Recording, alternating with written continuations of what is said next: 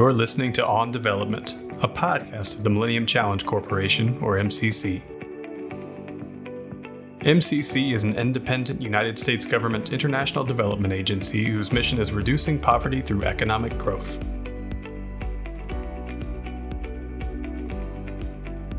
In this episode, MCC's Mahmoud Bah, Acting Chief Executive Officer, speaks with Tamika Tremaglio, Executive Director of the National Basketball Players Association, about MCC's mission, clear values, and how to foster compassion and kindness in an agency that strives to have a diverse staff working to end poverty in a global world. Tamika Tremaglio is the Executive Director of the National Basketball Players Association. In this role, she works on behalf of NBA players to ensure their rights are protected and that they are fairly compensated for the tremendous value they bring to the court and as ambassadors of the game around the world. Prior to this role, Tamika was the managing principal for Deloitte's Greater Washington, D.C. office. Ms. Tremaglio is very active in her community, but amongst her many civic affiliations, her work as board member of the Born This Way Foundation was a key position that bridged the power of kindness and being one's best self as necessary for success in the workplace. Ms. Tremaglio holds a BA from Mount St. Mary's University, an MBA from the University of Baltimore, and a JD from the University of Maryland School of Law. Hello, Tamika. It's nice to connect with you. Welcome to On Development Podcast. Hello, Mahmoud. It's such a pleasure. Thank you for having me. Thank you. Well, let me introduce you to our listeners and discuss a little bit how we find ourselves doing a podcast on kindness and fostering inclusion in the workplace. I first met Tamika Tremaglio 20 plus years ago when I was a junior auditor at a big five accounting firm. While I did not directly report to Tamika, she was a rising star and a role model for many of us in the Baltimore office. Tamika was part of a select group of managers that were cool in the sense that she brought a different energy and people wanted to join her engagement team. For me, it was the first professional job out of college. So seeing a woman of color in a position of leadership was validating my own career. I ended up leaving the firm, but several years later, our paths crossed again, where I joined a firm Tamika was leading as the managing director uh, of the Washington, D.C. office.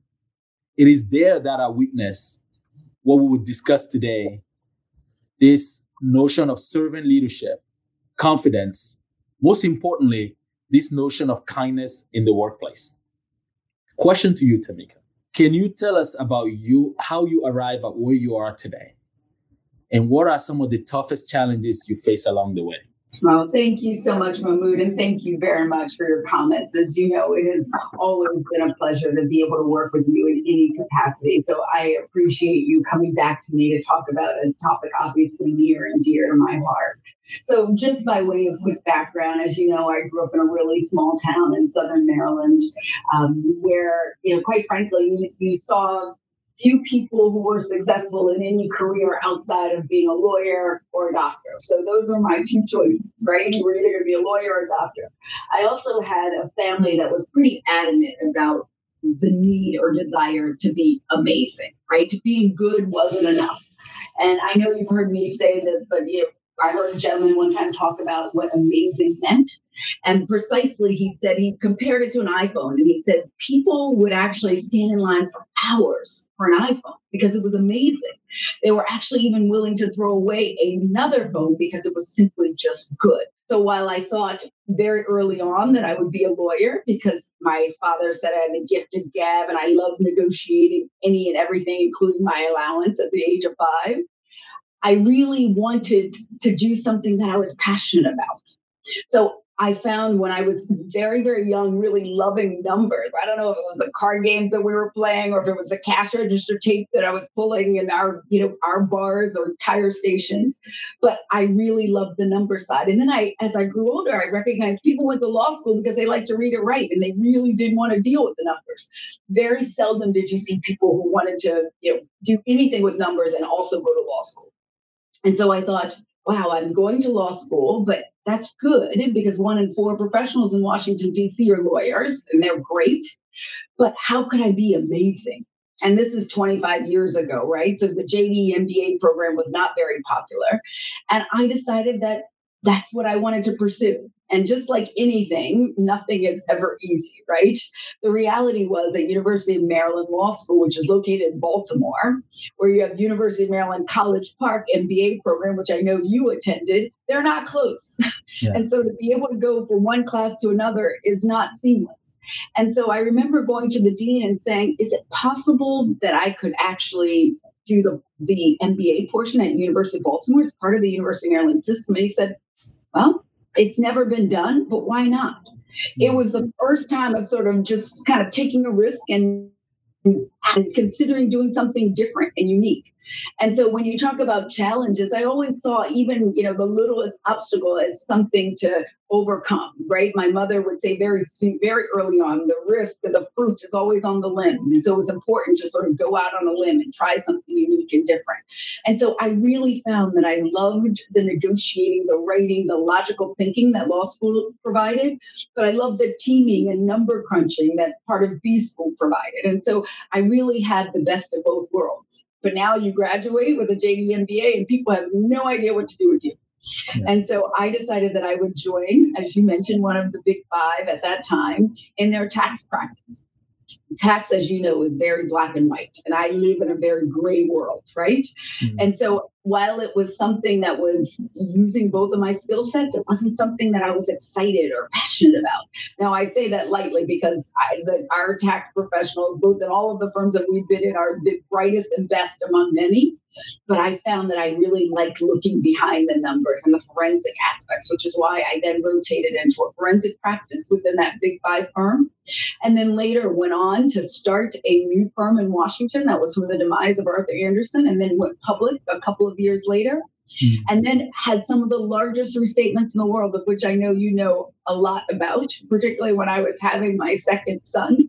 Um, so lots of lots of challenges and experiences. Obviously, sort of staying true to what was important to me, which was being a servant leader and living a life of significance to others when you're bringing other people along.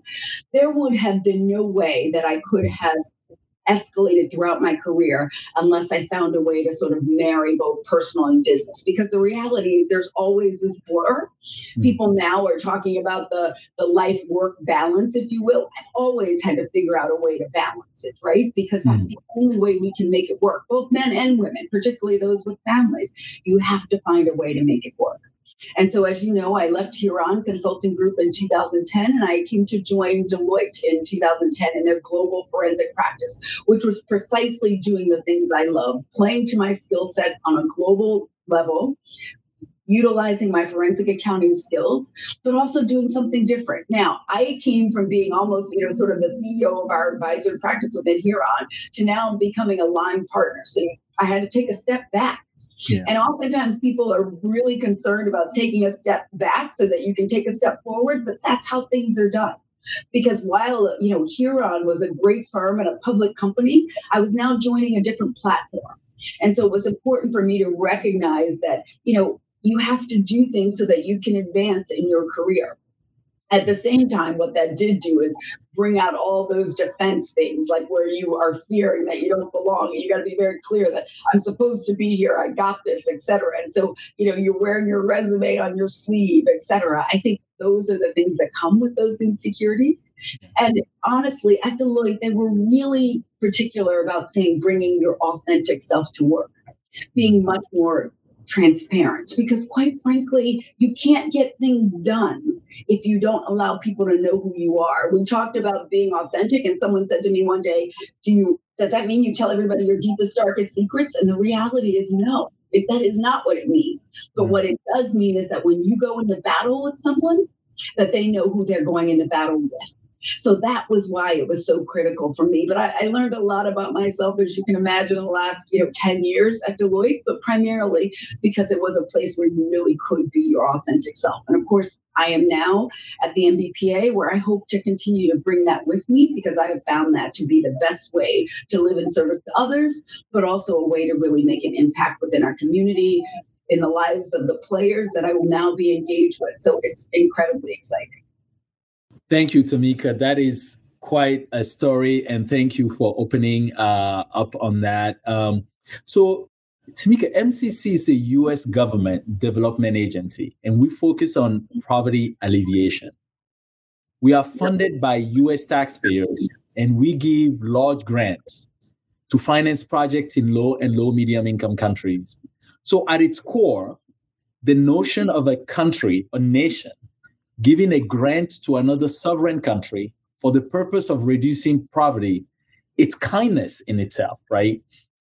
So, as we look at kindness in the workplace, it boils down to work culture, but specifically how organizations benefit from creating a diverse and inclusive workforce. One topic that you have always talked about is being one's best self, including at the workplace, and how creating a workforce that fosters diversity, inclusion, and being one's full self at work can accelerate success in delivering our important mission of ending poverty in our case and making the world a kinder and prosperous place. So, my question to you every year, I've seen you post through the Born This Way Foundation. You launched this Be Kind campaign. Last year, I remember it was Be Kind 21 to make kindness to ourselves and others a habit. Last year, the Be Kind 21 had a list. Can you please tell us, tell our listeners, what is this, what this is about? Sure, absolutely. And, you know, first of all, thank you for all of the work that Millennium Challenge Corporation does. It is absolutely critical to our society. And quite frankly, I think I have had the benefit and privilege of every role that I have been engaged in always has a component of corporate responsibility and things that we do to give back. The Be Kind 21 campaign is precisely that. It was really started by Lady Gaga and Born This Way Foundation. And it really was an opportunity to build this sort of environment that we wanted to see in the community. They they call it this braver, kinder world. And the reason that we kick it off in September is because we recognize that in schools there was a significant amount of bullying that was being done. And it was critically important to make sure that kids were sort of starting off in a place where they felt like they could be kind to one another, where they could really help one another. The reason that we made it 21 days is because after 21 days, ideally something becomes a habit, right? It transcends everything else because you've been doing it so much that you sort of wake up with the thought of how do you do that? How do you create this braver, kinder world? And so, what I think Lady Gaga recognized very quickly is that these individuals that are in school, they grow up and they go somewhere. They go into these corporations like yours, like mine, like the Players Association. And then how are they now treating each other? So what we did actually at Deloitte is we became one of their corporate sponsors and we created our 21 days of kindness. So as you have seen, Mahmoud, Lady Gaga has her 21 days. I have my 21 days. We had 21 days at Deloitte. Other people posted their 21 days. And it was a great time to really reflect on how we can do things differently in the world. It was an intentional effort. I know you've heard me talk a lot about leading with intention. And that was the intention, is giving us an opportunity to share kindness. It is very different, however. I need to make the distinction, though, between nice and being kind, right? When we are nice, we do things with an expectation of something in return, right? When we are kind, there is absolutely no expectation of anything in return. In fact, people don't know you did it. People may never know the cause of it or why something happened. And so it's so important that we make that distinction. There are lots of people in the world that do nice things. We are focused on being kind. That fosters an environment of diversity, of equity, and inclusion. So, Tamika, that is so interesting you say that. And um, you know, you know, I'm Fulani. I grew up in West Africa, and there's this concept uh, in Fulani tradition, and it's a spiritual concept of, you know, the benefits you get from being kind. So they call it baraka, and then there is a uh, almost a malediction that you get from not being kind, mm-hmm. right? And, and so I think I, I want to link what you just said about being nice and kind, the difference, to one thing that you said on MLK, Martin Luther King, Dr. Martin Luther King Day.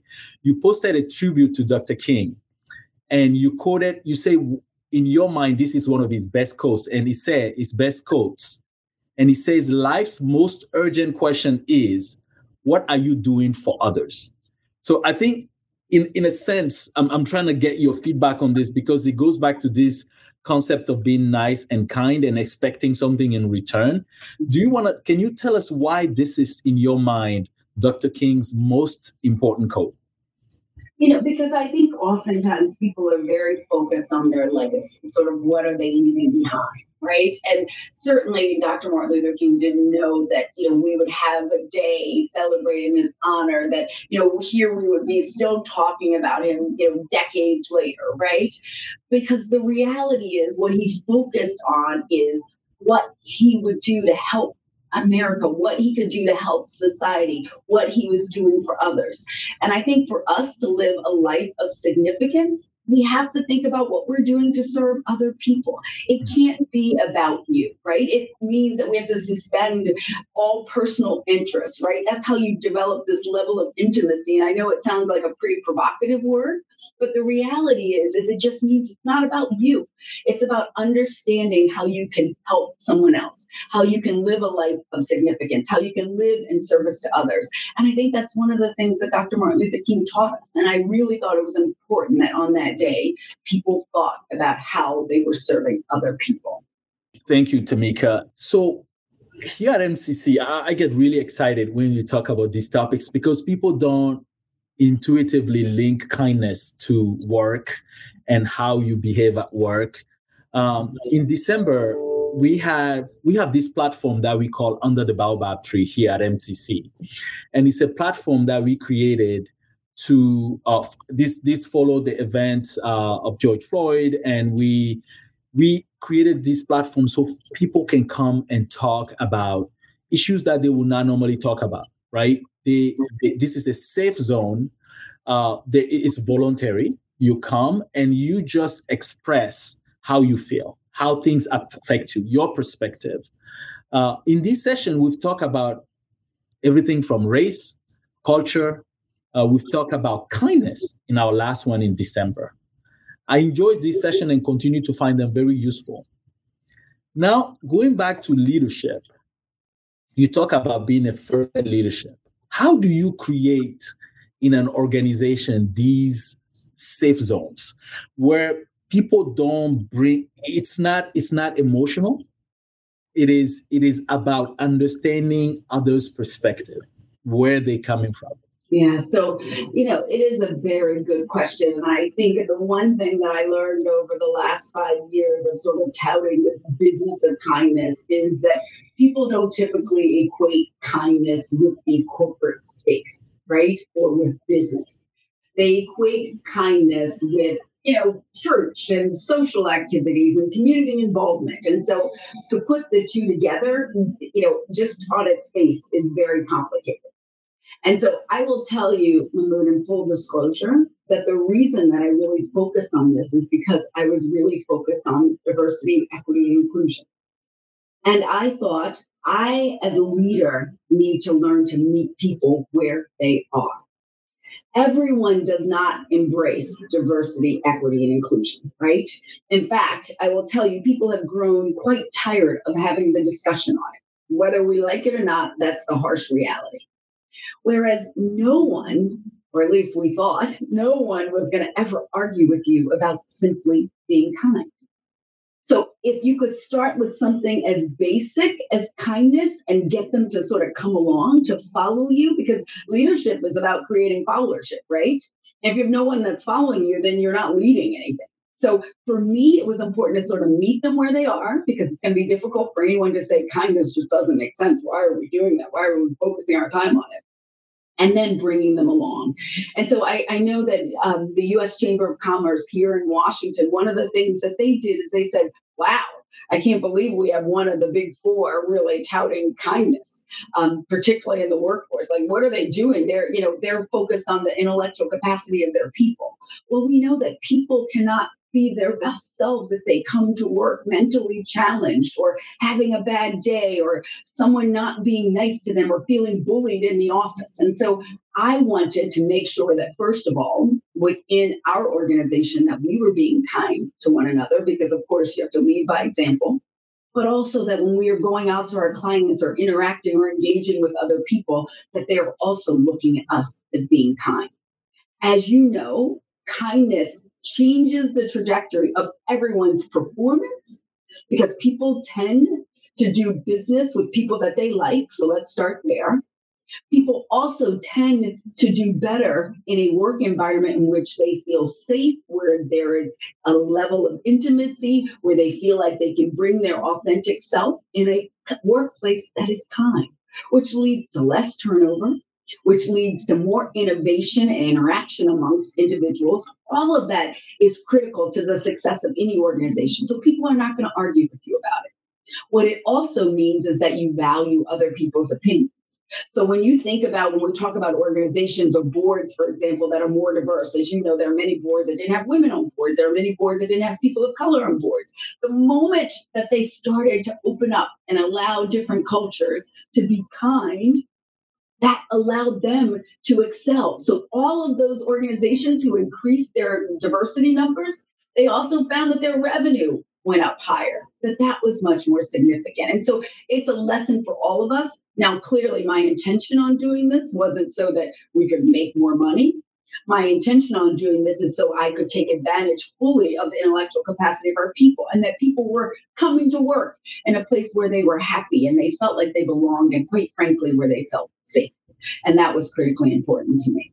So Tamika, this is great. And I I I like the idea of linking results to kindness. So there's a there's a say that the world is a kind of place when you are kind, right? So many world or societal issues that we face today, from pollution to deforestation to climate change to racial and gender discrimination and many more, fundamentally is rooted in unkind behaviors, right? Whether it's to our planet or our people.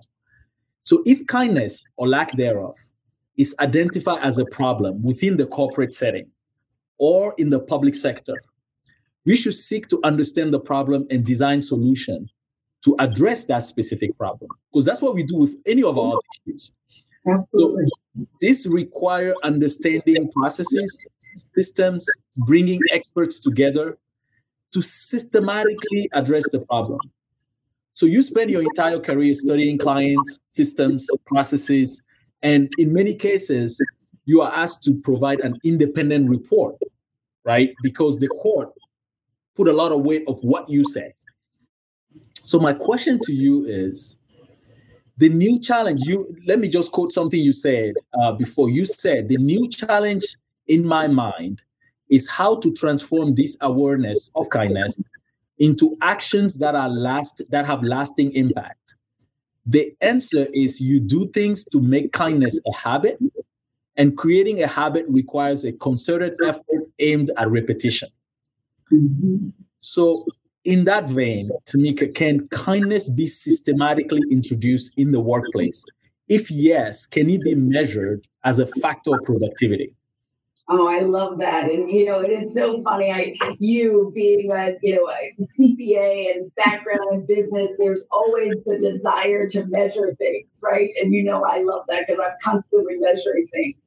But the reality is, Mahmoud, while it is important that we measure it, and we know that it has been, so there's a Gallup poll on it, Forbes has it, Howard study, Harvard studies, excuse me, showing that you know kinder workplaces just do better. We know that. But the reality is that isn't that wasn't the impetus behind it, right? But I do think it is absolutely possible. At least I hope it's absolutely possible. I mean, people even to this day, there wasn't a, you know in the last year or so in which I was at Deloitte, there wasn't a moment that someone didn't say when they either introduced me or they ran into me that I thought about you today because I did something kind or I thought about what you would say. I mean, you have no my phone. I must get a text message with pictures of kindness, whether it's a T-shirt, a billboard, or something, because people just sort of equate it, right? It becomes part of your brand um, because it is so critically important, and it does increase productivity. It makes people want to work with you. It makes people want to be around you. It's contagious, quite frankly not only in the workplace, but even at home. So it's an exercise that I do with my kids at home. I ask them, what have they done to be kind? They tell their story. It does become sort of part of who we are. It also allows us to be more authentic because we're not so vulnerable or scared to mention things. We're not afraid to fail because we then know that others have failed and it's an environment in which it's safe to do that. And I know you've heard me say to you about the Leaders Eat Last with Simon Sinek, and he says it comes down to sort of basic fundamental of feeling safe. We feel safe when people are kind and warm we feel safe when we're in an environment in which people are asking me for your ideas and how to do things differently. That makes us feel safe. And as a woman of color, where you feel incredibly vulnerable most days, it is great to feel like that is the one thing that you can sort of rest your hat on, is you can appreciate that being kind can really change the world. It can make a huge difference. So, so Tamika, I've worked with you. I've seen you at, at you know, in the business, in the boardroom. Sometimes you are the only woman in the boardroom and you are a woman of color. And my my question to you is that as we look at kindness in the angle that you just described, it's the flip side, right? Because you know, there is also a saying that clear is kind.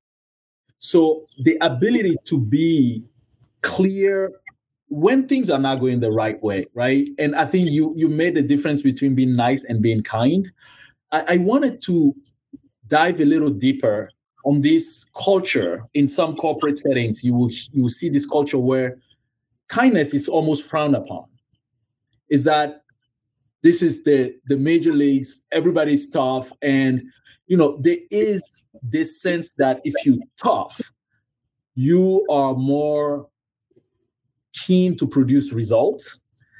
And you you i mean I've, I've seen this. It's a culture. You can you can put your hands around it. And but everybody behave that way in some some corporate setting where there are better results when you don't mix that you know aspect of being nice kind with the work that needs to be done right?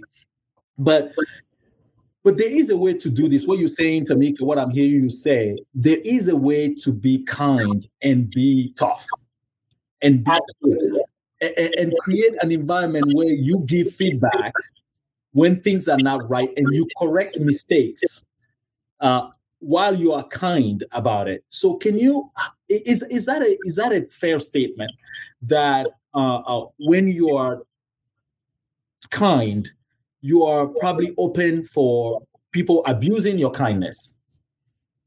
Yeah, so um, all really good questions and points. And so let me unpack that just a little bit. So you remember the old saying that nice guys finish last, right? Remember yeah. the word they used was nice because there is an expectation of something in return, right? Yeah. Kindness doesn't expect anything in return. So it was not about them. Let's start there. Secondly, I remember being at a board meeting and someone saying, Tamika, yes, I hear you on this whole kindness thing, but let's be realistic. The Pollyanna things that you're mentioning, that's not that's not how we get things done. And I said, actually, it is precisely how we get things done. It also was a board that we ended up writing a civility statement on because, quite frankly, the board was so destructive in looking for ways to show that other people were wrong, so focused on being right as opposed to good, that it became critical to do that because it took away our productivity because we spent so much time on things that were not kind and not getting us to the end result.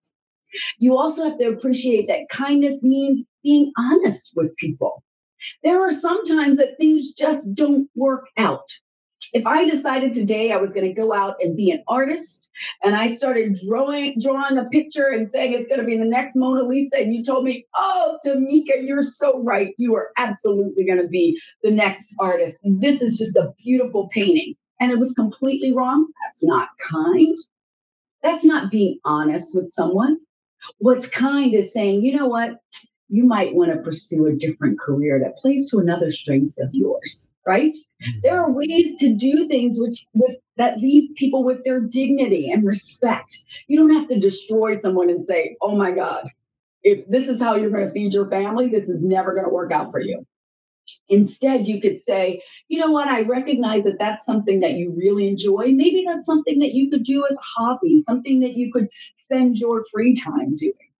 But this is something in which you could play to your strengths. As you know, Mahmoud, in this world that we live in, there have been many relationships that I've had to sever or terminate. But you can do that in a way that leaves people with their respect and dignity. It is never important or critical to leave people in a space in which they feel less than there is always an opportunity to be kind to one another. Now, that doesn't mean that there aren't days that I am, you know, outside of myself and that I'm not, you know, kind, if you will. In fact, you will find that's funny. My boys, whenever I'm correcting them on something, they say, Mom, you're not being kind. It's a smart little, you know, and I'm like, I'm being very kind. I'm telling you, you need to clean up your room because this is not acceptable.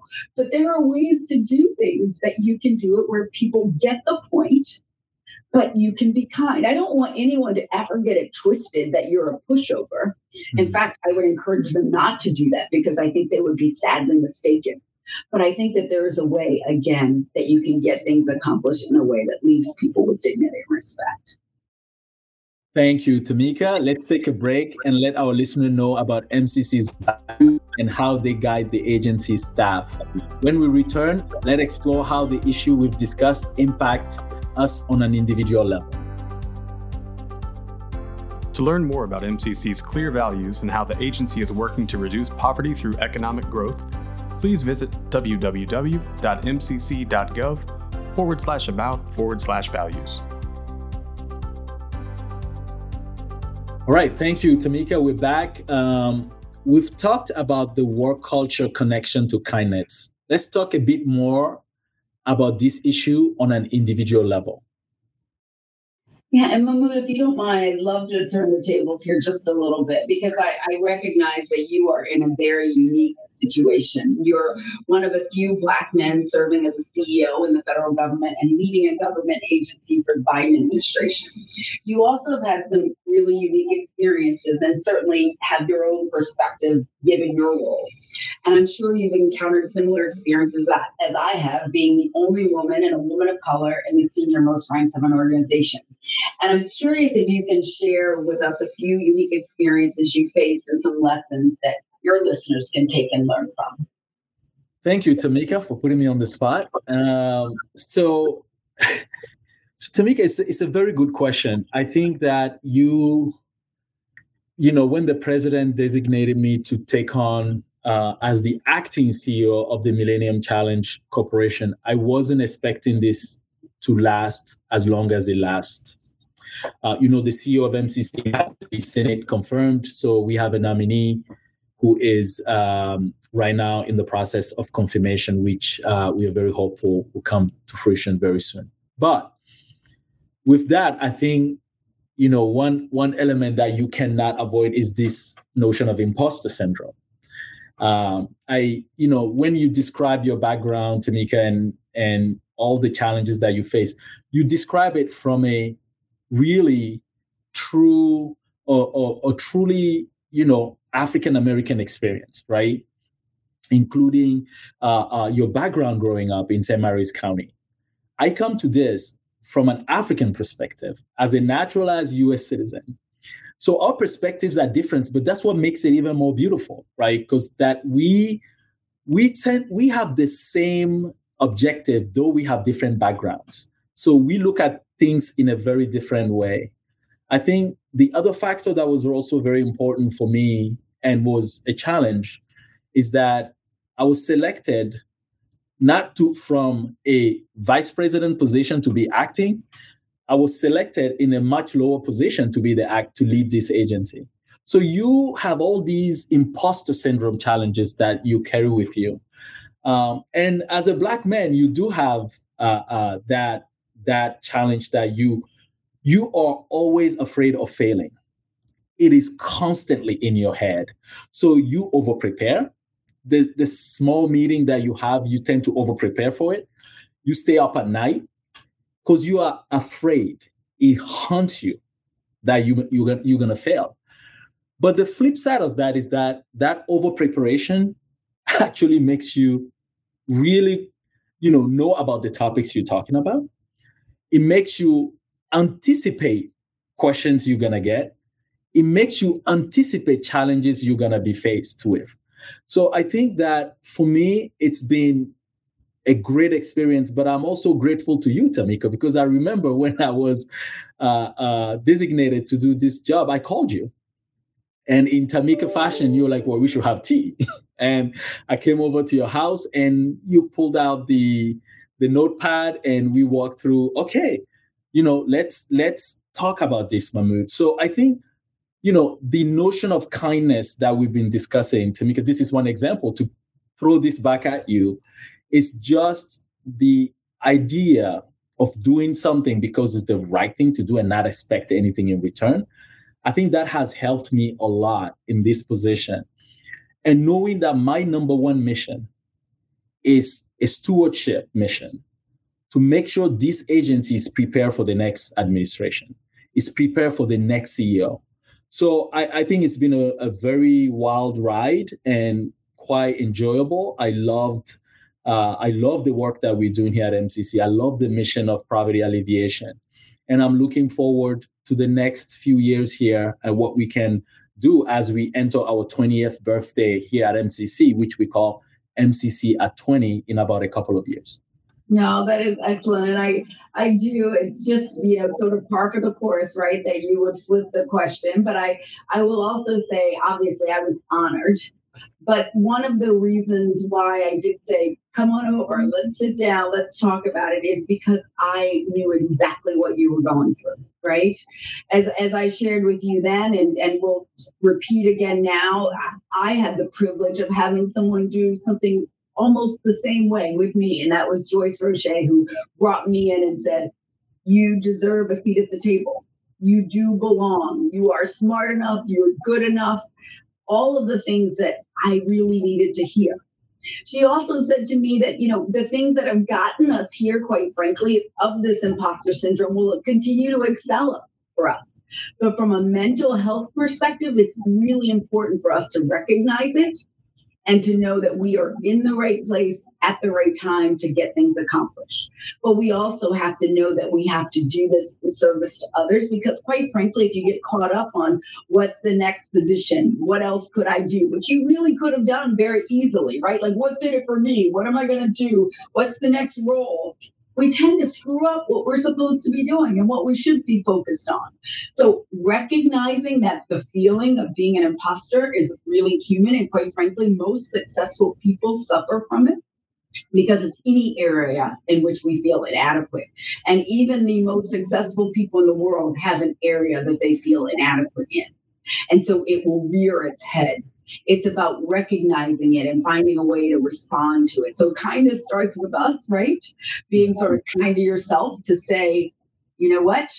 I, I understand that this is a place that I feel insecure with, giving yourself a little bit of grace and then moving past it, but allowing it to excel, to help us to excel and propel us forward. That's what's critically important. And I think that you rose to the occasion. You've done an amazing job. You focused on serving the people in the other countries. You focus on serving in your career. You focus on serving the professionals that work for you each and every day. So, mission accomplished, job really well done. And you've done it in a way that's really kind and respectful to other people. That'll be part of your legacy, Mahmoud. Thank you so much, Tamika, for these kind words. And I would love to continue this discussion on kindness, but we are unfortunately coming to a close. Um, in in parting, Tamika, what would you advise agencies or corporations that are in the public sector as the president is focused on diversity, inclusion, and accessibility? Actually, what would you what would you advise MCC for the next twenty years? You know, I really think for kindness to really permeate as part of an organizational culture, it really has to start from within. It has to be authentic and has to be transparent. It has to be core to who you are and it has to come from the top. It is from the leadership and then it flows down. When it's true and authentic, it's infectious.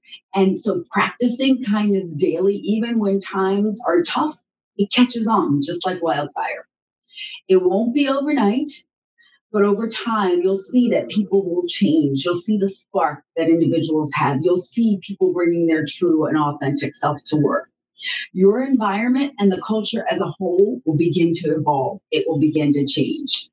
I think as I hear from other people and they talk about the impact of kindness in every single situation, and I heard from a managing partner who was retiring in Omaha, Nebraska, and he said he heard me talk about kindness and the impact that we could have on other people. And he said, so from that day forward, he tried to be kind to everyone he met. He realized that the person who was parking his car in the garage, he didn't know their name. The dry cleaning lady that he'd gone to for 35 years didn't know their name or anything about them. So he took time to do that. And he said that what he learned from all of this is that he actually got much more than he could have ever given. So it is a part of who we are and it helps to fill us up. So while you are giving it, please know that what you receive is twofold. And so any organization that has that at its foundation, kindness at its foundation, will always continue to be successful. And so I would encourage you as a leader who sets the tone at the top to make this where you begin and end each day.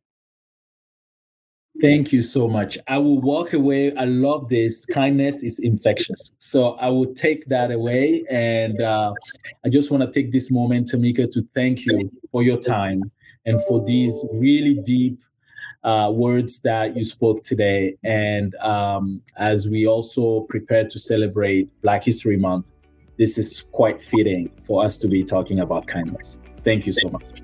Thank you so much, Mahmoud. I really appreciate the opportunity.